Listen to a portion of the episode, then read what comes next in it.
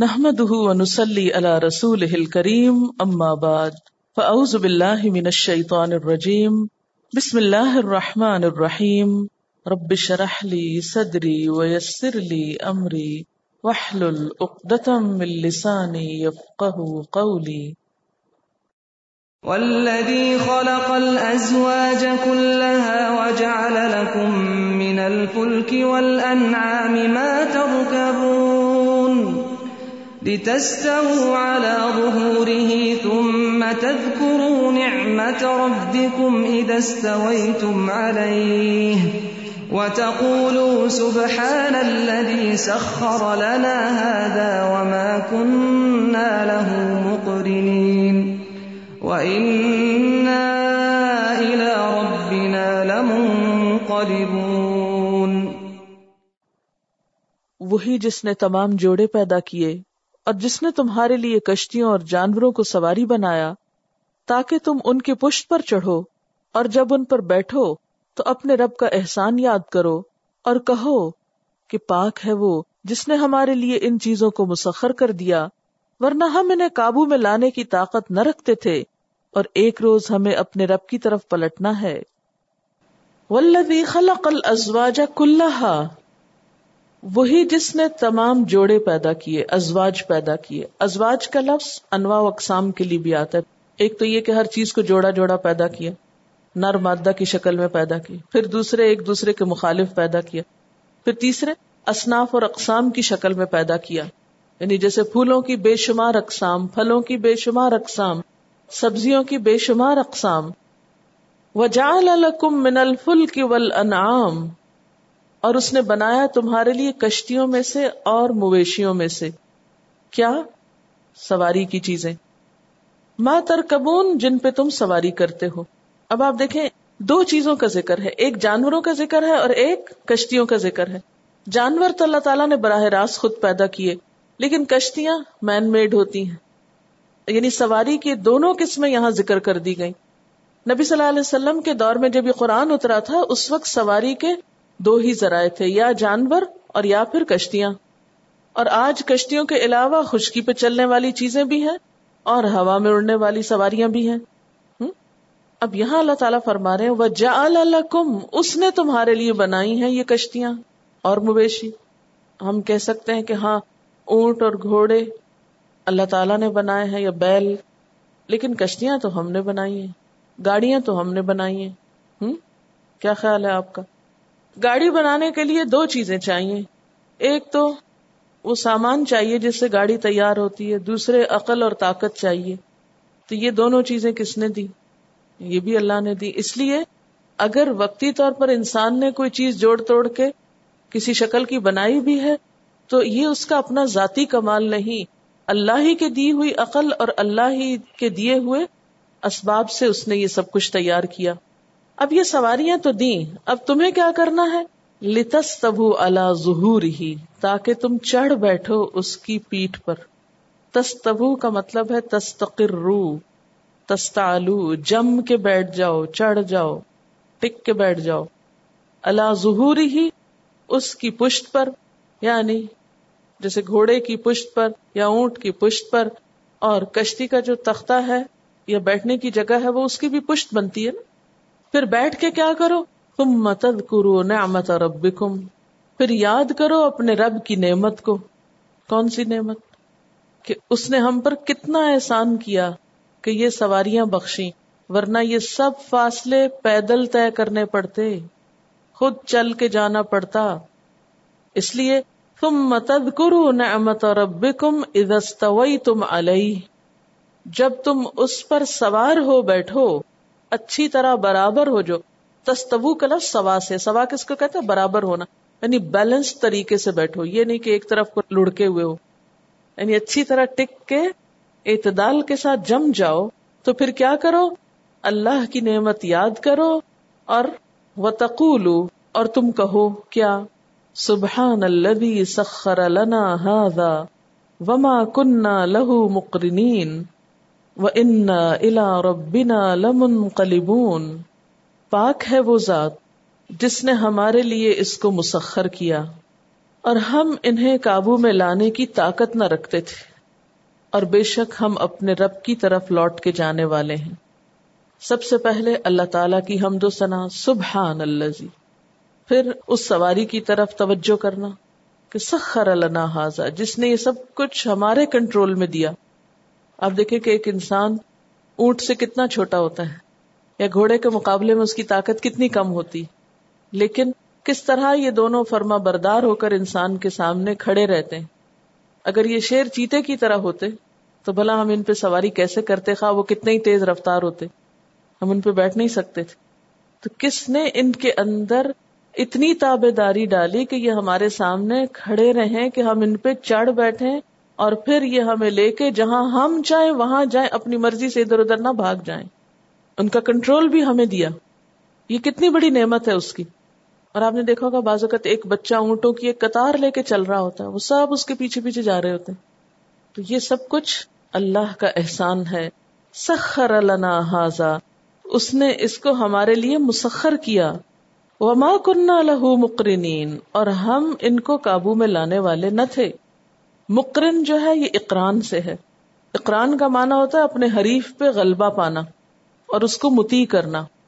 یعنی انسان کو پوری نیاز مندی کے ساتھ اپنے رب کے حضور اعتراف کرنا چاہیے کہ یہ اللہ کا احسان ہے کہ اس نے یہ سب ہمارے قابو میں دیا، ورنہ ہم اس قابل نہ تھے کہ خود سے کر سکتے۔ اب گھوڑے اور اونٹ وغیرہ کے لیے تو آپ کہہ سکتے ہیں کہ اللہ تعالیٰ نے قابو کیا اور گاڑی کا اسٹیئرنگ تو ہمارے ہاتھ میں ہوتا ہے۔ لیکن بات یہ ہے اگر اللہ تعالیٰ لوہے کے اندر یہ صلاحیت پیدا نہ کرتا کہ وہ ہمارے ہاتھوں میں مڑے اور ہمارے بس میں ہو، وہ چاہتا تو اس کو اپنی مرضی دے دیتا، وہ کسی وقت ہاتھ نہ آتا، قابو نہ آتا۔ تو اگر ان چیزوں کا بھی کنٹرول ہمارے ہاتھ میں ہے، تو یہ اس لیے کہ اللہ نے ان چیزوں کے اندر ایسے خواص پیدا کیے ہیں کہ وہ ہمارے بس میں ہو جاتی۔ اگر ان کے خواص کچھ اور ہوتے، مثلا ہوا کی خاصیت کیا ہے؟ پکڑ سکتے ہیں ہاتھ میں؟ قابو کر سکتے؟ نہیں کر سکتا۔ یہ خاصیت ان مشینی سواریوں کے اندر بھی کس نے رکھی؟ اللہ نے رکھی۔ اس لیے ہم اس قابل ہوتے ہیں کہ ان کو کنٹرول کر سکیں۔ اور پھر ساتھ یہ بھی یاد رکھو وہ انا الا ربنا لمن قلبون اور بے شک ہم اسی کی طرف لوٹ کر جانے والے ہیں، پلٹ کر جانے والے ہیں۔ یعنی ہر موقع پر جب تم سواری کرو تو صرف دنیا کی منزل کو یاد نہ رکھو، بلکہ اس کے ساتھ ساتھ آخرت کی منزل کو بھی یاد رکھو۔ اس کٹھن ترین سفر کو بھی یاد رکھو جو ہر حال میں پیش آنا ہے۔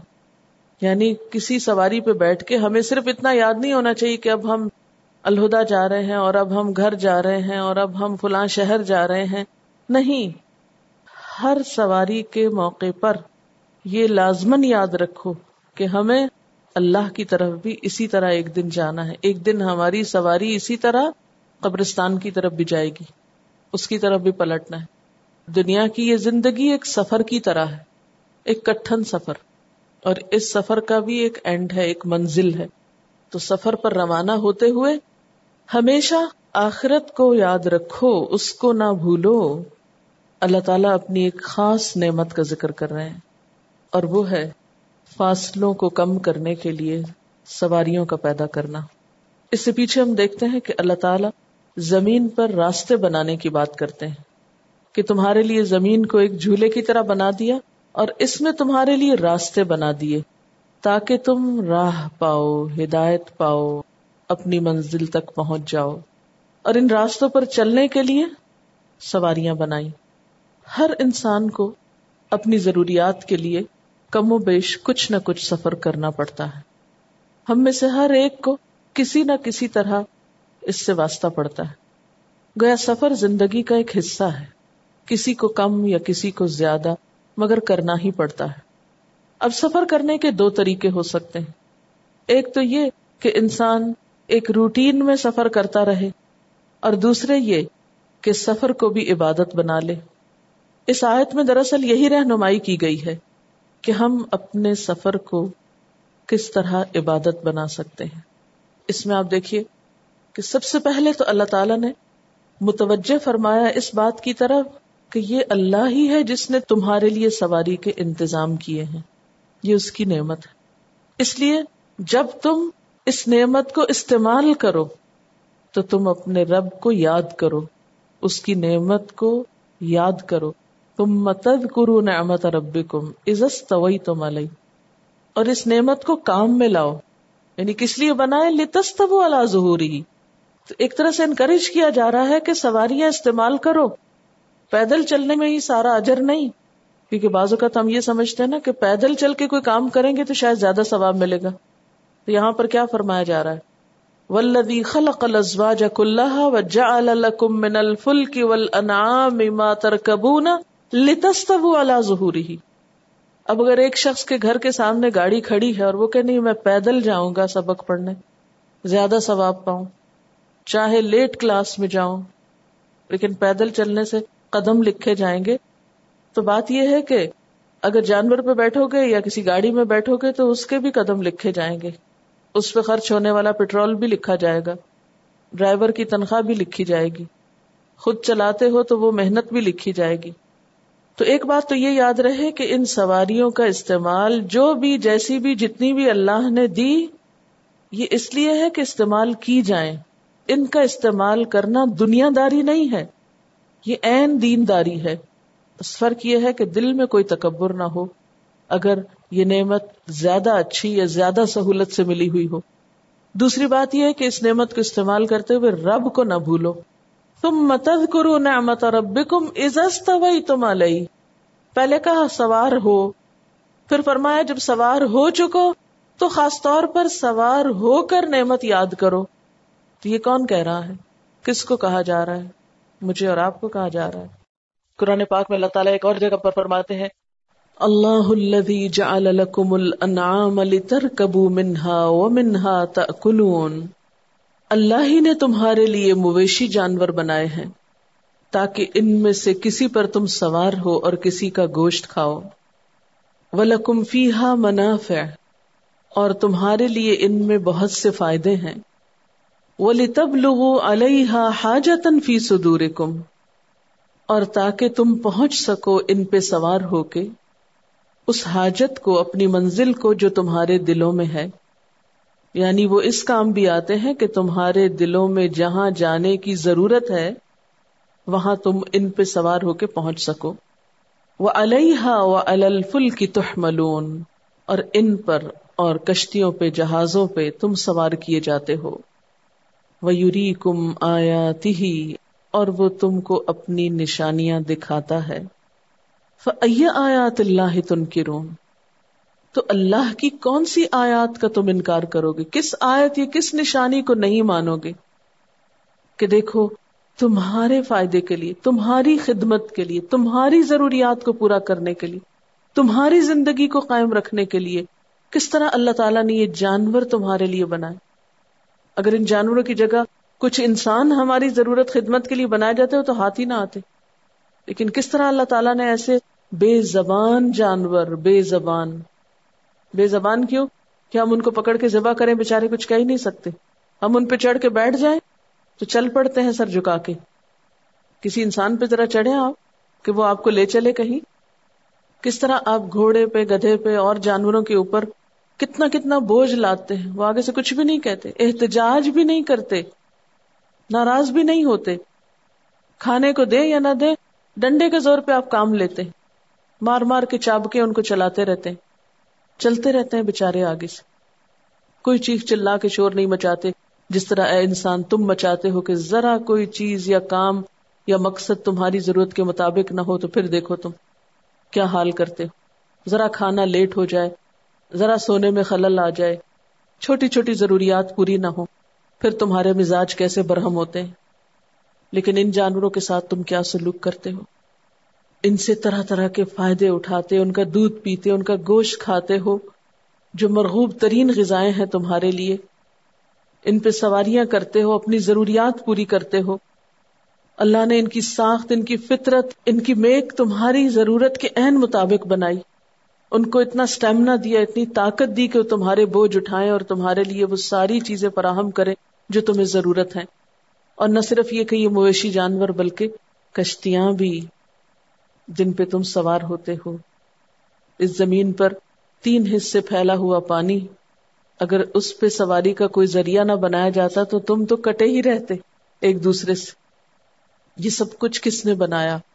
یہ کس کی نعمتیں ہیں؟ یہ کس کی نشانیاں ہیں جو ہر طرف پھیلی ہوئی ہیں؟ ان سب کو دیکھ کر پھر بھی انکار کرو گے۔ آیات اللہ تن کرون فبی اعلی رب کمات زبان کن نعمتوں کا انکار کرو گے؟ کن کو جھٹلاؤ گے؟ پھر اسی طرح قرآن پاک میں اللہ تعالیٰ فرماتے ہیں وہ تحمل اسقالکم اور وہ تمہارے بوجھ اٹھاتے ہیں۔ الا بلدن ایسے شہر کی طرف، لم تکون بالغی ہی تم پہنچنے والے نہ تھے اس تک اللہ بشق الانفس مگر نفسوں کی مشقت کے ساتھ۔ یعنی اگر تمہیں پیدل وہاں تک جانا پڑتا اپنے سامان اٹھا کے، تو تمہارے لیے بہت مشقت ہوتی۔ اور آپ جانتے ہیں کہ پہیے کی ایجاد سے پہلے سواری کا واحد ذریعہ یہ جانور ہی تھے۔ اور اب بھی پہیے کی ایجاد کے باوجود ان جانوروں کی اس خدمت میں کچھ کمی نہیں ہوئی۔ یعنی کبھی ایسا نہیں ہوا کہ کہیں یہ مویشی موجود ہوں جیسے اونٹ اور بیل وغیرہ اور ان سے کوئی کام نہ لیا جاتا ہو۔ اور خصوصاً یہ بات جو کی گئی کہ یہ تمہارے بوجھ اٹھاتے ہیں ایسے شہروں تک جہاں تم مشقت اٹھائے بغیر نہیں پہنچ سکتے تھے، تو یہ اشارہ ہے انعام کی طرف، اونٹ اور بیل کی طرف۔ حالانکہ اس سواری کے لیے اور بوجھ اٹھانے کے لیے عام طور پر گدا اور گھوڑا بھی استعمال کیا جاتا ہے۔ ان کا ذکر آگے آ رہا ہے، لیکن ان سے پہلے ہی انعام کے بوجھ اٹھانے کا ذکر خاص طور پر کیوں کیا گیا؟ تو ایک عام اندازے کے مطابق، گدھا پانچ من یا دو بوریاں غلہ اٹھا سکتا ہے۔ پانچ من یا دو بوریاں غلہ اٹھا سکتا ہے۔ ایک بوری میں سمجھے ڈھائی من غلہ ہوتا ہے۔ گھوڑے اور خچر تین بوریاں اٹھا سکتے ہیں یعنی ساڑھے سات من، جبکہ اونٹ چار بوریاں اٹھا سکتا ہے۔ کتنے من؟ دس من۔ آج بھی اونٹوں کے ذریعے ایسے علاقوں میں آمد و رفت کا ذریعہ آسان ہے، بنسبت وہاں کسی جیپ کے چلنے کے یا کسی ٹرک کے چلنے کے۔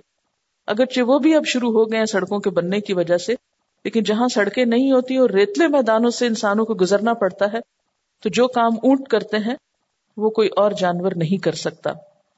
فرمایا کہ ایسے شہروں الا بلدن، ایسے شہروں تک جن تک تم مشقت کے بغیر نہیں پہنچ سکتے، تو پھر خصوصی طور پر کچھ ایسے علاقوں کا ذکر ہے یہاں پر جہاں شاید قیامت تک انسان ایسے مویشیوں کا محتاج رہے گا اپنے سامان اٹھانے اور سواری کرنے میں۔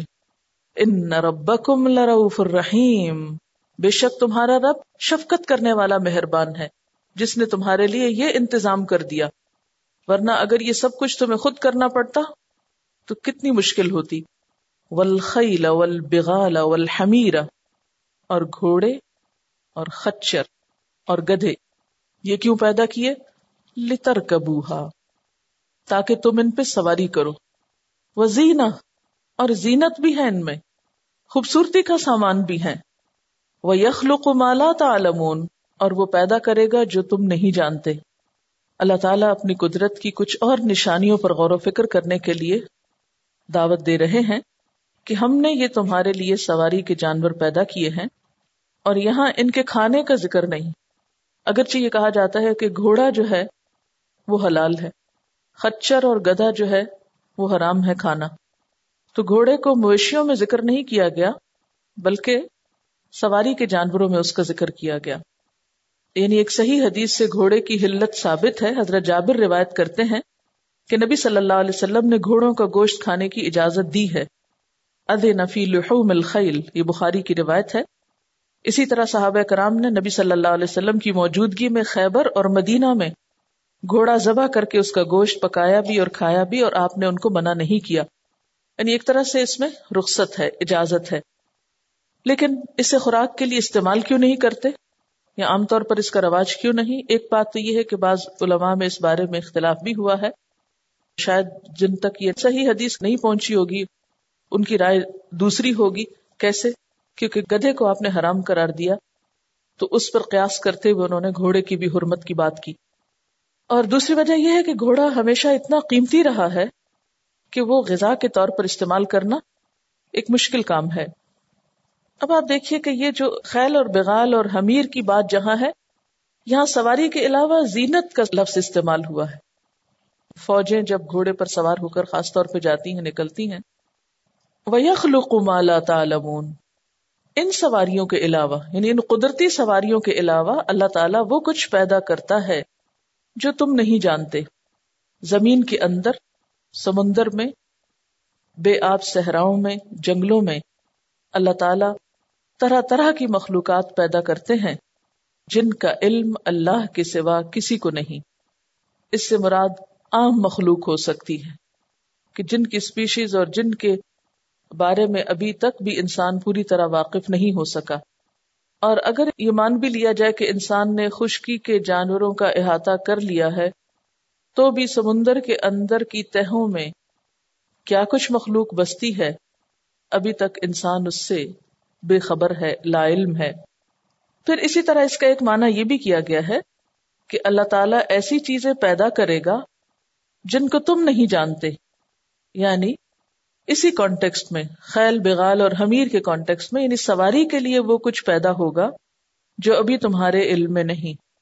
اور ہر دور کے لوگوں کے لیے یہ آیت ریلیونٹ ہے کہ مثلا سو، دو سو سال پہلے اگر صرف ریل اور دوسرے پہیے کی قسموں کی سواریاں تھیں، اب اس کی نوعیت بدل چکی۔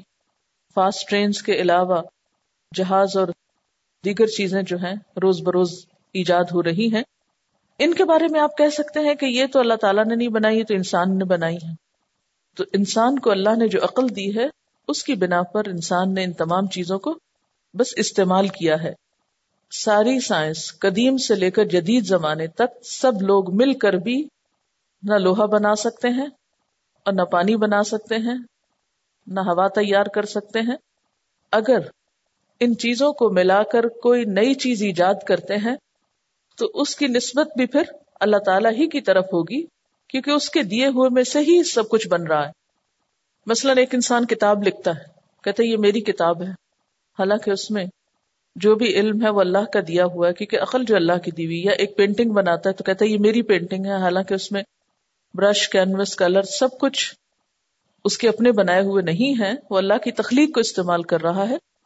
تو اس لیے وہ یخلو کو مالا تعلمون وہ کچھ پیدا کرے گا آئندہ سالوں میں، آئندہ زمانے میں، کہ جس کو تم ابھی نہیں جانتے۔ اس سے پتا چلتا نا کہ ہمارا دین جو ہے وہ کتنا ایڈوانسڈ اور کتنا ماڈرن ہے کہ کبھی بھی پرانا نہیں ہوتا۔ وہ صرف ماضی کی بات نہیں کرتا جیسے کہ لوگوں کا خیال ہے اساتیر الاولین۔ وہ صرف حال کی بات نہیں کرتا، وہ آئندہ کی بات بھی کرتا ہے۔ یہ دین ہر دور اور ہر زمانے کے لوگوں کے لیے ہے۔ وہ اللہ قصد السبیل و منہا جائر۔ اور اللہ پر سیدھی راہ کا بتا دینا ہے اور بعض ٹیڑھی راہیں بھی ہیں۔ یہ ہے قرآن کا حکمت کا انداز کہ جہاں گھوڑوں اور خچروں کی بات کی گئی، سواری کی بات کی گئی، وہاں ساتھ ہی راستے کی بات بھی کی گئی۔ کیونکہ سواری کی بات میں راستہ بھی ساتھ ہی سمجھ میں آتا ہے۔ قرآن کا انداز آپ دیکھیں، پہلے مختلف طرح کی مثالیں دی گئی پھر اس کے بعد سواری کی بات، سواری سے سواری والے جانوروں کی بات اور پھر اس سے راستوں کی بات، کیونکہ سواری کے ساتھ ہی راستے کا تصور انسان کے ذہن میں آ جاتا ہے۔ وہ اللہ قصد السبیلی و منہا جائر، وہ رب جس نے تمہاری جسمانی ضروریات کو طرح طرح کی نعمتوں سے پورا کیا کیا وہ تمہاری ہدایت کا سامان نہ کرے گا؟ اس نے تمہیں اپنی طرف آنے کا راستہ بھی سجھایا۔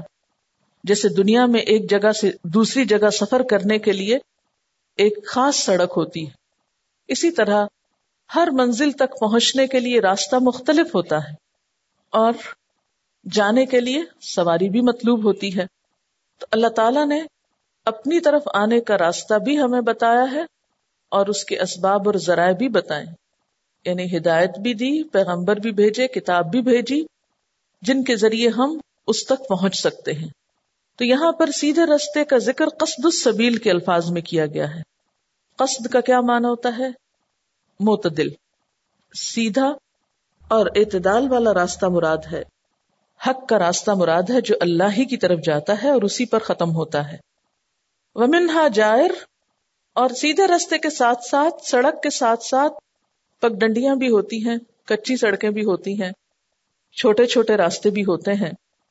بعض اوقات شارٹ کٹس بھی ہوتے ہیں جن میں پڑھ کر انسان منزل تک پہنچنے کی بجائے راستہ بند کر لیتا ہے۔ تو یہاں پر آپ دیکھیے کہ سیدھے رستے کو اعتدال کے راستے سے تشبیح دی گئی ہے۔ دوسری جگہوں پر اس کو حاضہ سرات علیہ مستقیم اور ان ربی اللہ سرات مستقیم سے بھی تعبیر کیا گیا ہے۔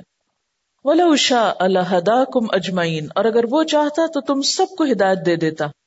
کوئی بھی نہ بھٹکتا، کوئی بھی پیچھے نہ رہتا۔ لیکن ایسا کرنا جبر تھا اور جبر ظلم ہوتا ہے۔ اللہ نے ظلم نہیں کیا۔ بعض لوگ کہتے ہیں نا، اللہ تعالیٰ ہمیں کیوں نہیں ہدایت دے دیتا؟ لیکن وہ ظلم نہیں کرنا چاہتا۔ اس لیے اس نے تمہیں اختیار دیا ہے کہ اختیار کو استعمال کرتے ہوئے اس تک پہنچو اور طرح طرح کی نشانیاں کائنات میں پھیلا دی کہ ان میں غور و فکر کر کے اپنے رب کو، خالق کو پہچانو۔ اب ہم اپنے آپ کا جائزہ لے لیتے ہیں کہ ہم ہر روز گھر سے نکلتے ہیں، ہر روز یہاں سے نکلتے ہیں، سواری پہ بیٹھتے ہیں۔ کیا ہمارا سال سے زیادہ بھر سواریوں پہ بیٹھنا اسی طریقے پر تھا؟ کیا ہم نے کہیں بھی آنے جانے کے لیے جب سواری استعمال کی تو اپنے رب کو یاد کیا، اس آیت پر عمل کیا؟ ایک مسلمان کی تو ساری زندگی عبادت ہوتی۔ ہے اگر ہمیں واقعی دین کی صحیح تعلیم ہو تو ہمارا سفر روزانہ کا سفر، روٹین کا سفر عبادت بن جائے۔ اور پھر اللہ تعالیٰ خود فرما رہے وہ تقولو اور تم کہو، امر کسی کا وہ تقولو تم کہو سبحان الذي سخر لنا هذا وما كنا له مقرنين یہ خاص جملہ کہو کہ پاک ہے وہ ذات جس نے ہمارے لیے اس کو مسخر کیا۔ اور ہم اس کو مسخر کرنے والے نہ تھے، ہمارے بس کی بات نہ تھی کہ ہم اسے قابو میں کرتے۔ اس وقت اپنی طاقت، اپنی لیاقت، اپنی قابلیت اور اپنے مال و دولت کا غرور مت کرو کہ بہت کچھ ہے ہمارے پاس کہ ہم نے یہ سواریاں خرید رکھی۔ نہیں، اللہ کی نعمت یاد کر کے توازو اختیار کرو۔ وما کنہ لہو مقرنین ہمارے بس میں نہ تھا۔ یہ ہم نے نہیں کیا۔ یہ تو رب کا احسان ہے۔ وہ انا الا ربنا لمنقلبون۔ گھر سے نکلتے وقت انسان کو اکثر یہ خیال آتا ہے کہ پتہ نہیں پھر پلٹ سکوں یا نہ، خصوصاً جب لمبے سفر پہ جا رہا ہو روٹین کے سفر میں اتنا نہیں خیال آتا، لیکن لمبے سفر پر جاتے ہوئے ضرور خیال آتا ہے۔ جو رخصت کر رہے تھے، ان کو بھی خیال آتا ہے، جو جا رہا ہوتا ہے، اس کو بھی آتا ہے۔ تو اس وقت صرف واپس اس دنیا کے گھر آنے کی بات ہی مت سوچو، بلکہ یہ بھی سوچو کہ ہم نے اپنے رب کے پاس پلٹ کر جانا ہے۔ یعنی اللہ کی یاد کے ساتھ ساتھ آخرت کے گھر کی یاد بھی۔ اصل گھر کو بھی یاد رکھو۔ اس کے لیے بھی ایک سواری چاہیے۔ اس کے لیے بھی سفر کرنا ہے۔ تو آئیے ہم دیکھتے ہیں کہ نبی صلی اللہ علیہ وسلم کس طرح سفر کیا کرتے تھے۔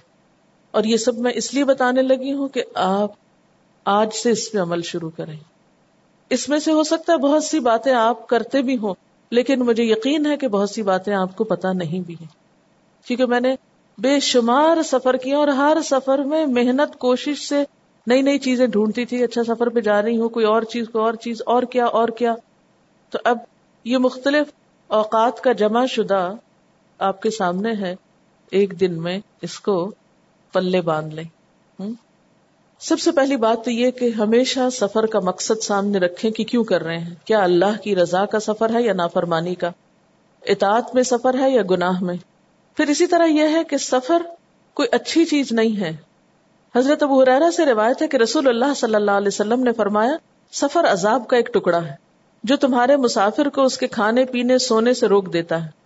یعنی تمہاری روٹین ڈسٹرب ہوتی ہے۔ بس جب تم میں سے کوئی اپنے سفر سے اپنا مقصود پورا کر لے، تو اسے چاہیے کہ اپنے گھر لوٹنے میں جلدی کرے۔ یعنی بلا وجہ سفر نہیں کرنا چاہیے۔ ضرورت کے تحت ہی سفر ہونا چاہیے۔ یعنی سفر با مقصد ہونا چاہیے، مقصد پورا کرنے کے بعد فوراً گھر لوٹنا چاہیے۔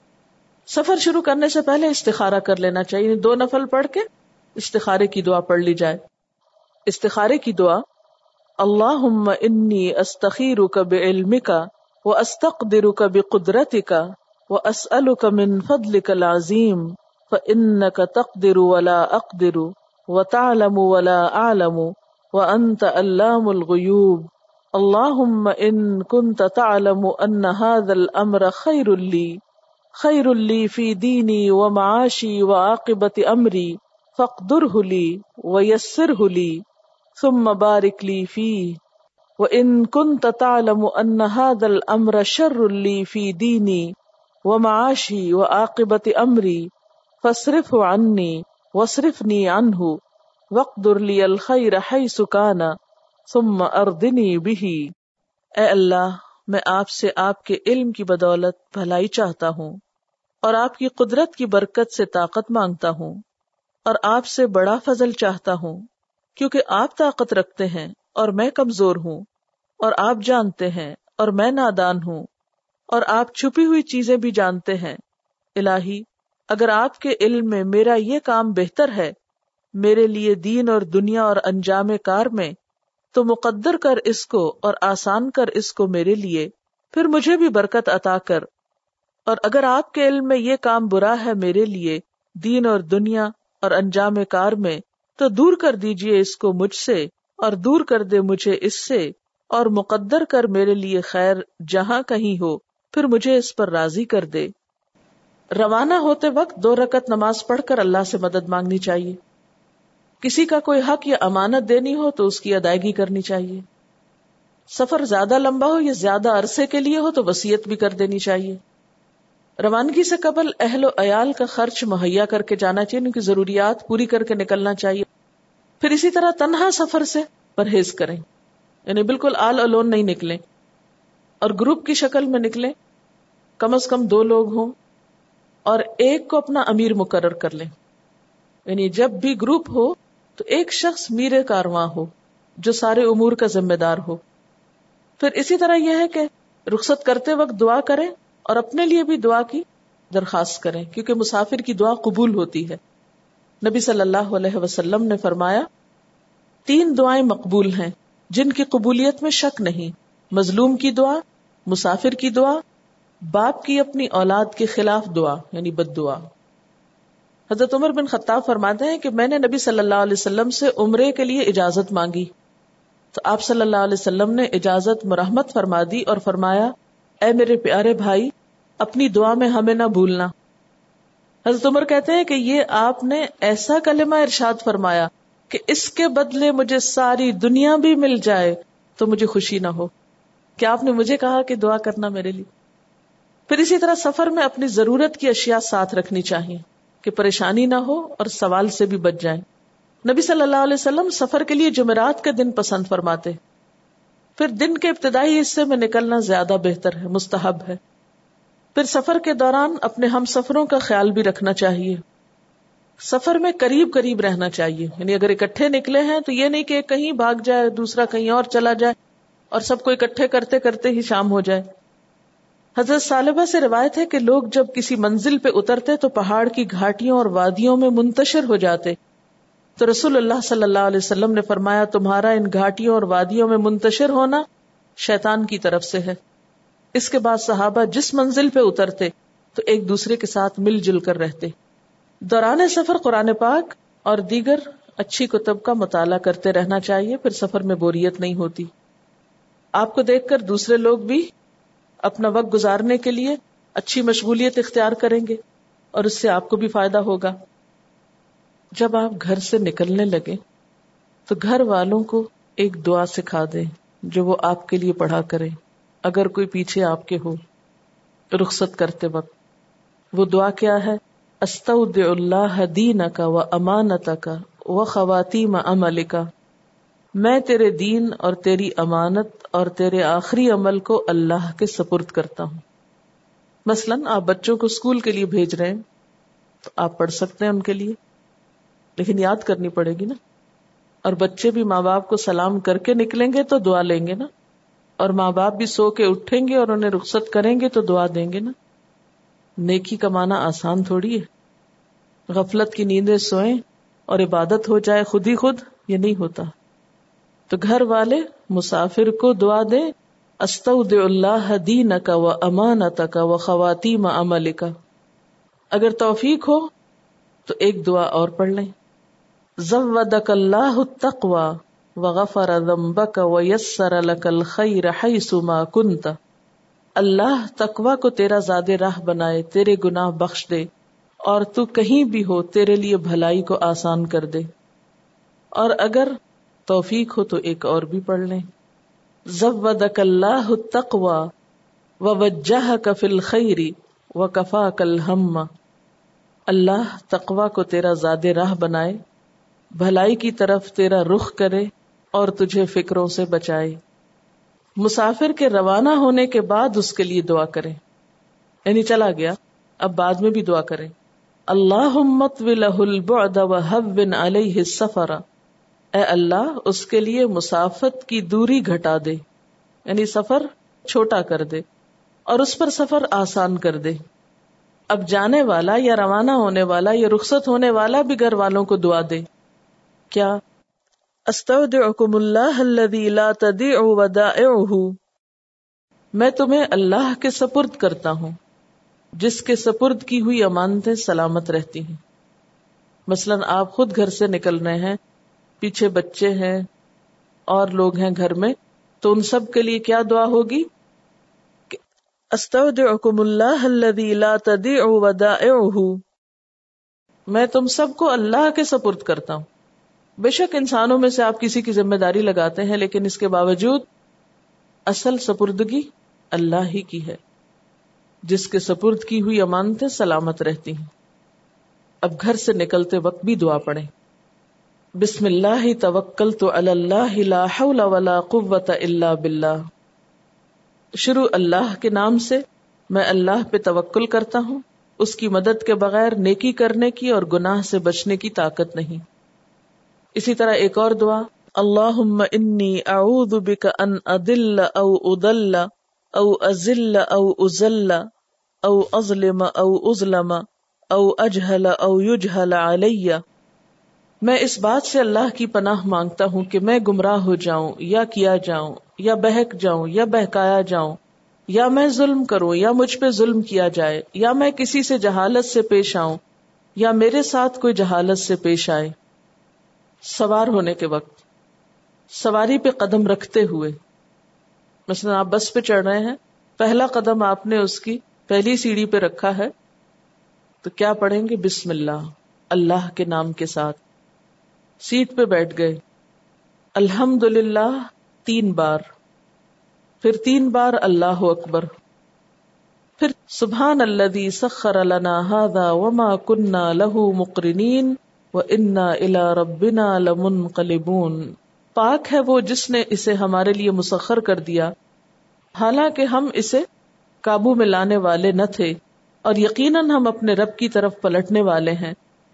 پھر اس کے بعد سبحان اللہ انی ظلم نفسی فغفر لی فإنه لا يغفر الذنوب الا انت۔ پاک ہے تو اے اللہ، یقیناً میں نے اپنی جان پہ ظلم کیا، پس مجھے بخش دے، کیونکہ بے شک تیرے علاوہ گناہوں کو کوئی نہیں بخش سکتا۔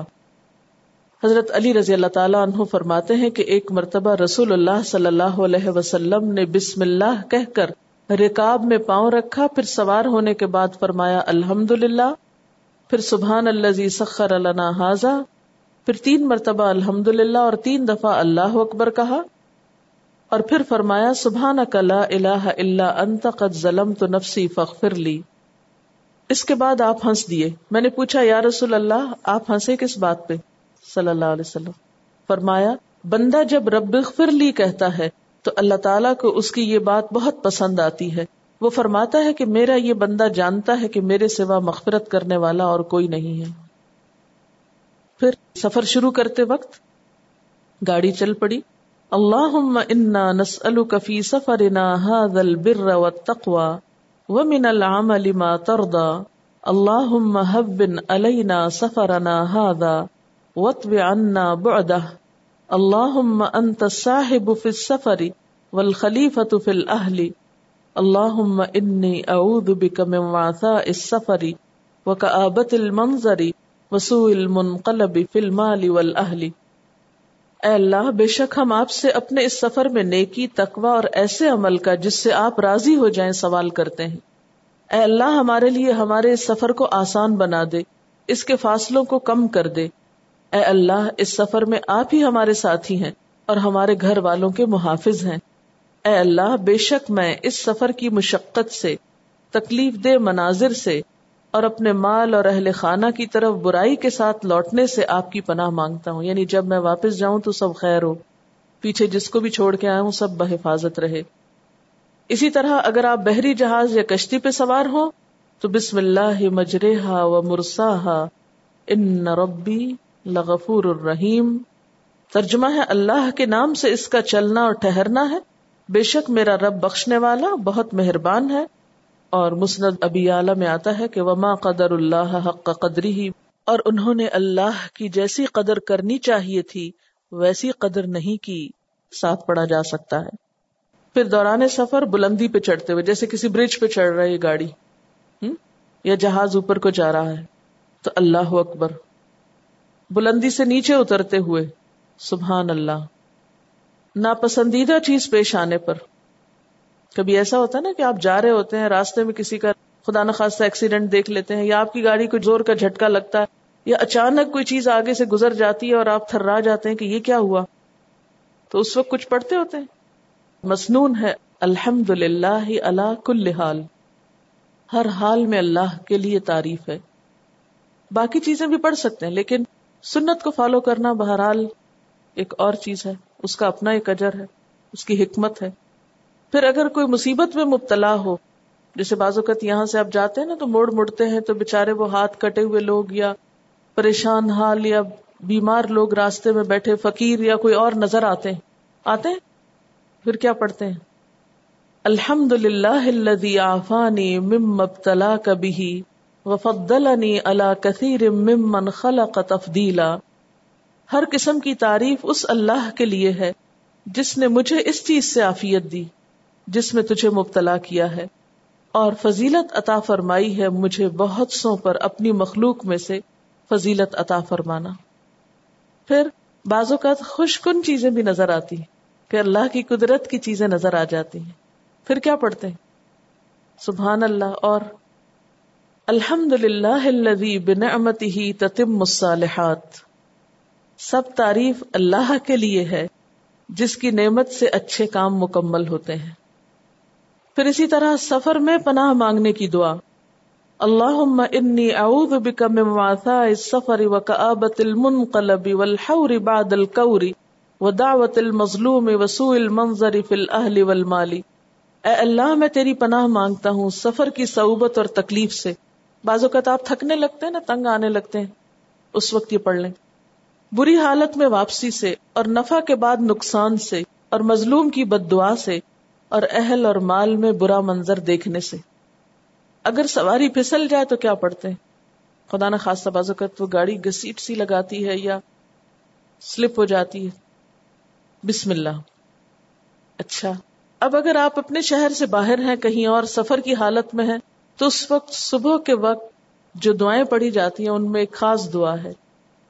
سمع سامع بحمد اللہ و حسن بلائه علینا. ربنا صاحبنا و افضل علینا عائزم باللہ من النار. سن لیا سننے والے نے اللہ کی حمد اور اس کی نعمتوں کی خوبی کے اقرار کو. اے اللہ ہمارے ساتھ رہ اور ہم پر فضل کر. میں جہنم سے اللہ کی پناہ مانگتا ہوں. پھر سفر میں شام کی دعا. یعنی یہ تو صبح کی تھی، اب ایک شام کی بھی ہے۔ یا ارد ربی و رب اللہ اعوذ باللہ من شر کی و شر ما فی کی و شر ما خلق فی کی و شر ما یدب علی کی و اعوذ باللہ من اسد و اسود و من الحیت والاقرب و من شر ساکن البلد و من والد و ما ولد. اے زمین، میرا اور تیرا آقا اللہ ہے۔ میں تیرے ظاہری اور باطنی شر سے تیرے اندر اور باہر رہنے والی مخلوق کے شر سے اللہ کی پناہ مانگتا ہوں، شیر سے اور ہر چھوٹے بڑے سانپ سے، پچھو سے اور زمین کے رہنے والے بڑے چھوٹے کے شر سے خدا کی پناہ۔ کیونکہ سفر میں عام طور پہ انسان کو طرح طرح کے خوف اور توہمات اور پریشانیاں لاحق ہوتی ہیں۔ نیند نہیں آتی کیونکہ جگہ بدلتی تو پھر انسان کہتا ہے، یہاں کوئی کیڑے مکوڑے نہ ہو یا کوئی آ نہ جائے اور پتہ نہیں کیا ہو جائے۔ توہمات آتے ہیں نا دل میں، ان سب سے بچنے کے لیے۔ پھر کسی جگہ ٹہرنے پر یا منزل پہ پہنچ کر، رب انزل منزلم مبارک انت خیر المنزلین۔ اے میرے رب، مجھے بابرکت جگہ اتار اور آپ سب سے بہترین اتارنے والے ہیں۔ پھر ایک اور دعا، رب ادخلنی مدخل صدق و اخرجنی مخرج صدق وجعلنی من لدن کا سلطان النصیرہ اے میرے رب، مجھے سچائی کے مقام پہ داخل کر۔ اور مجھے سچائی کے مقام ہی سے نکال اور اپنے پاس سے مجھے مددگار عطا فرما۔ پھر، اعوذ بکلمات اللہ التامات من شر ما خلق۔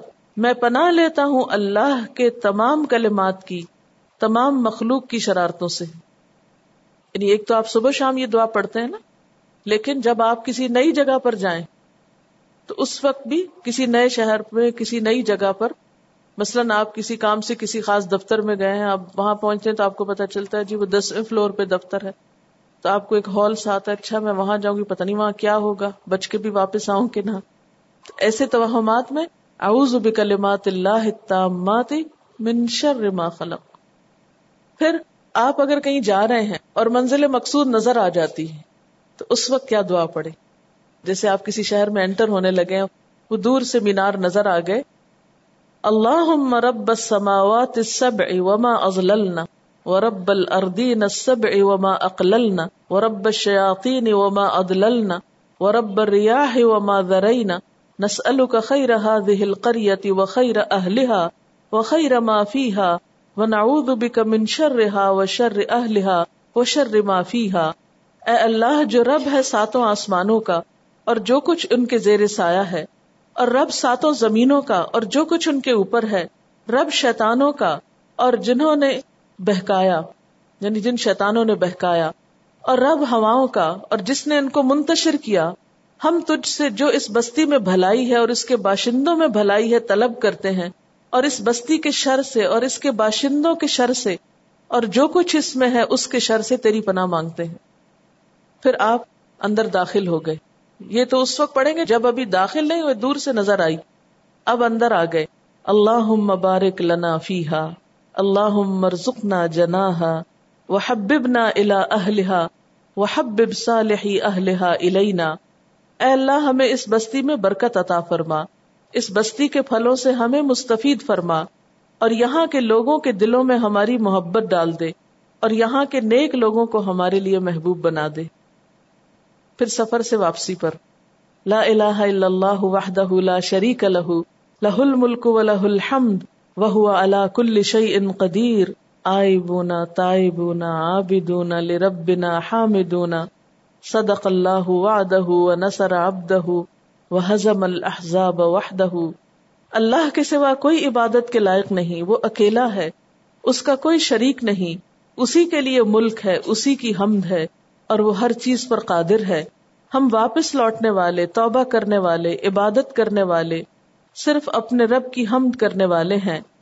اللہ نے اپنا وعدہ سچا کیا، اپنے بندے کی مدد کی اور اس اکیلے نے لشکروں کو شکست دی۔ اسی طرح ایک اور دعا او بن او بن لربنا توبن، لا یغادر علینا حوبن۔ پلٹنا ہے پلٹنا ہے اور اپنے رب ہی کے حضور توبہ ہے۔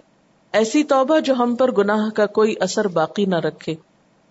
پھر گھر میں داخل ہوتے وقت اللہ انی اسألک خیر المولج و خیر المخرج۔ بسم اللہ ولجنا و اللہ ربنا توکلنا۔ اے اللہ، میں آپ سے گھر میں داخل ہونے اور نکلنے کی بہتری کا سوال کرتا ہوں۔ اللہ تعالی کا نام لے کر ہم داخل ہوتے ہیں اور اپنے رب پر ہم بھروسہ کرتے ہیں۔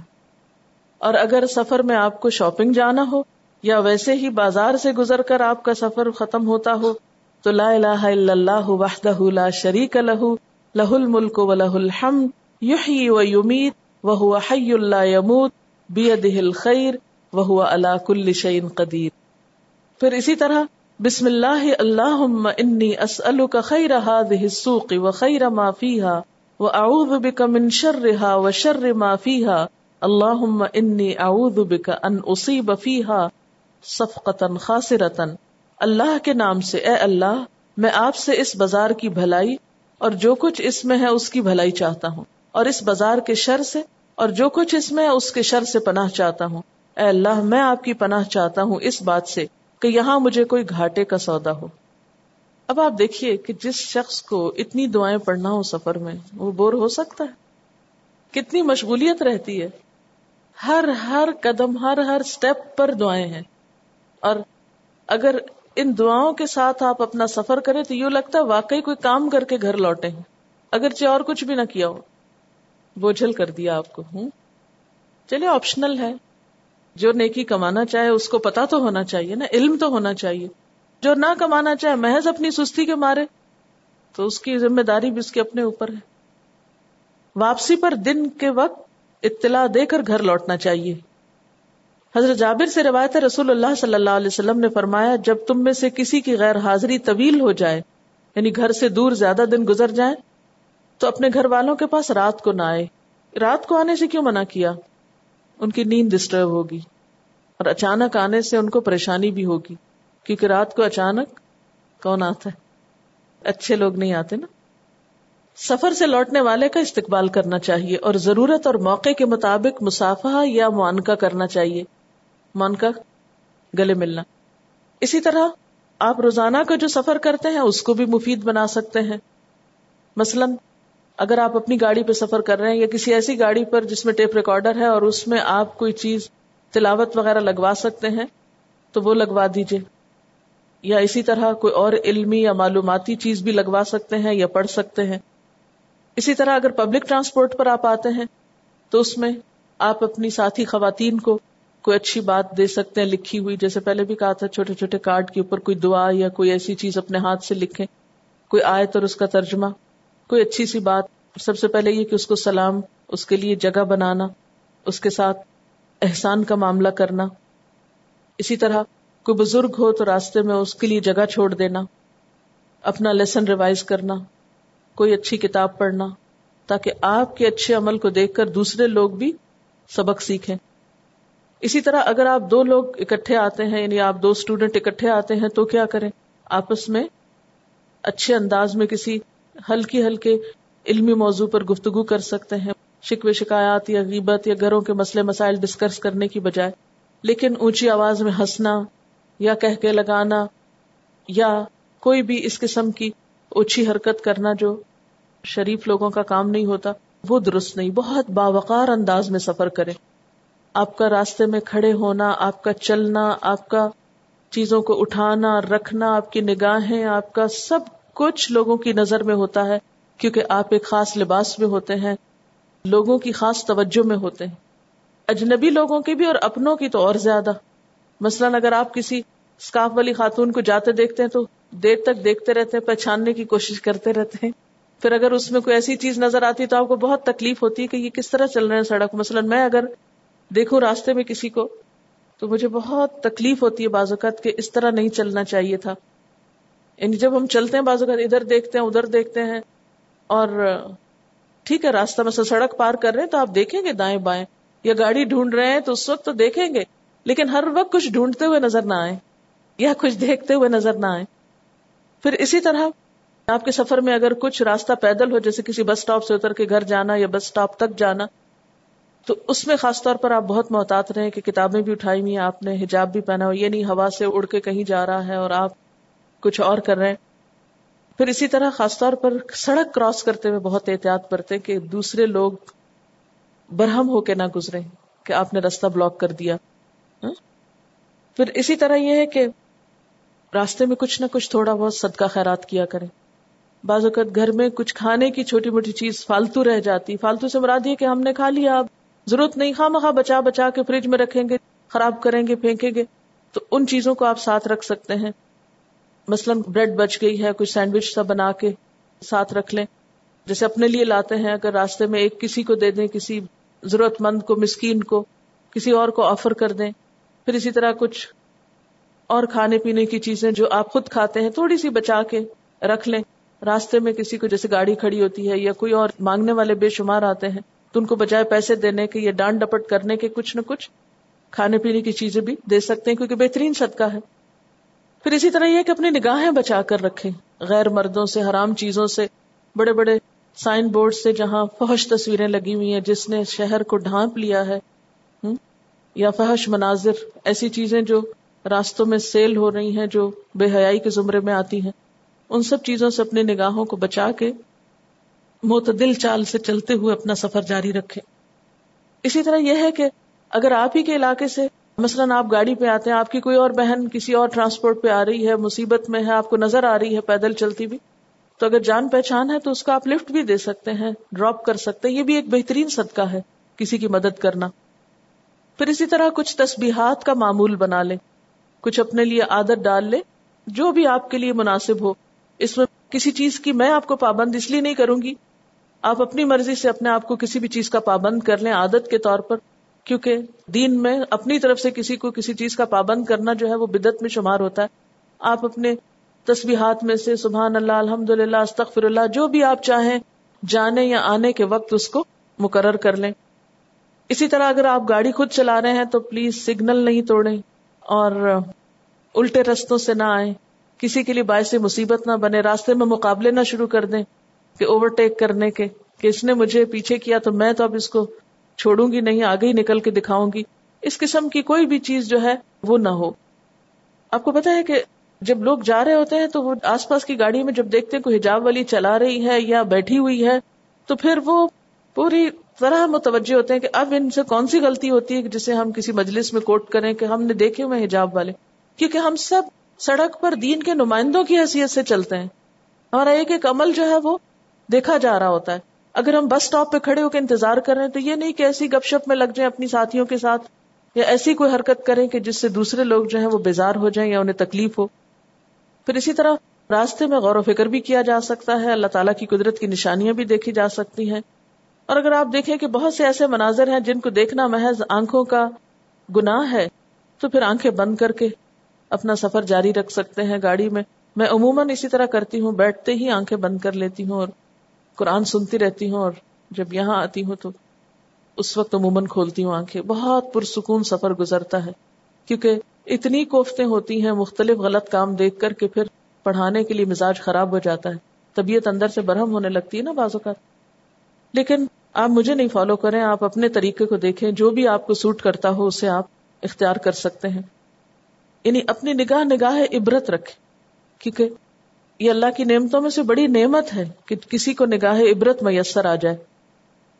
اسی طرح لفٹ کا استعمال۔ بعض اوقات لفٹ میں ہم داخل نہیں ہوتے، ایک دوسرے کے انتظار میں وقت ضائع کرتے ہیں۔ اچھا بعضوں کا داخل ہوتے ہیں تو رستے میں کھڑے ہو جاتے ہیں۔ اس بات کی مجھے کبھی سمجھ میں نہیں آئی کہ ہم داخل ہوتے کیوں نہیں چپک جاتے دیوار کے ساتھ؟ کیوں نہیں پیچھے آتے؟ ہو سکتا ہے کسی اور کو بھی آنا پڑے۔ اور اگر کوئی اور نہیں بھی آ رہا تو بیچ میں کھڑے ہونے کی بجائے ایک طرف کھڑے ہونا زیادہ بہتر ہے۔ یعنی ہمیں پتا ہوتا کہ اور لوگ آنے والے ہیں، لیکن ہم ان کو جگہ نہیں دیتے، ہم خود نہیں سمٹتے، ان کے لیے جگہ نہیں بناتے، جہاں پاؤں رکھا وہیں کھڑے ہو گئے۔ بازو کا دوسروں کو دھکیل رہے ہوتے ہیں، بھی پیچھے ہو جاؤ، اور جگہ بناؤ۔ بازو کہتا ایسا ہوتا ہے، لفٹ میں جگہ ہوتی ہے، لفٹ والا روک کے کھڑا ہے کہ آپ آ جائیں اور آپ آ نہیں رہے۔ بازو کہتا آپ دکان پہ مشغول ہیں اور دوسرے کو کہتے ہیں اچھا میں آ رہی ہوں۔ اور لوگ انتظار کر رہے ہیں اور آپ کتابیں پڑھ رہے ہیں وہاں کھڑے ہو کے۔ تو یہ چند چیزیں جو ہیں، یہ دوسروں کے لیے اذیت کا باعث بنتی ہیں۔ اگر آپ کو کوئی بھی اور کام کرنا ہے، تو اپنے انتظار میں دوسروں کو روک کے نہ رکھیں۔ تو ان چیزوں سے بھی پرہیز کرنا چاہیے، کیونکہ ہمارے سفر کا آغاز دروازے سے باہر نکلتے ہی شروع ہو جاتا ہے۔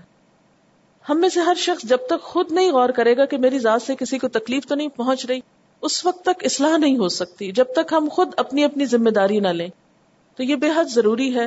اسی سے اخلاق اور دین بنتا ہے۔ یہ چھوٹی چھوٹی باتیں ہی دراصل دین ہے اسی لیے فرمایا سم کرو نعمت ربکم۔ لیکن ہم میں سے کتنے لوگ اس نعمت کو یاد کرتے ہیں؟ اللہ تعالیٰ ہم سے مطالبہ کر رہے ہیں، یاد کرو اس نعمت کو۔ لیکن ہم واقعی نہیں یاد کرتے، نعمت نہیں سمجھتے۔ اور اسی لیے پھر ذکر بھی نہیں کرتے، اس میں بیٹھ کے گپ شپ لگاتے رہتے، غفلت سے سفر کرتے۔ ہیں وآخر دعوانا ان الحمد للہ رب العالمین. سبحانک اللہم و بحمدک نشہد اللہ الہ الا انت نستغفرک و نتوب الیک. والسلام علیکم ورحمت اللہ وبرکاتہ. والذي خلق الأزواج كلها وجعل لكم من الفلك والأنعام ما تركبون لتستووا على ظهوره ثم تذكروا نعمة ربكم إذا استويتم عليه وتقولوا سبحان الذي سخر لنا هذا وما كنا له مقرنين وإن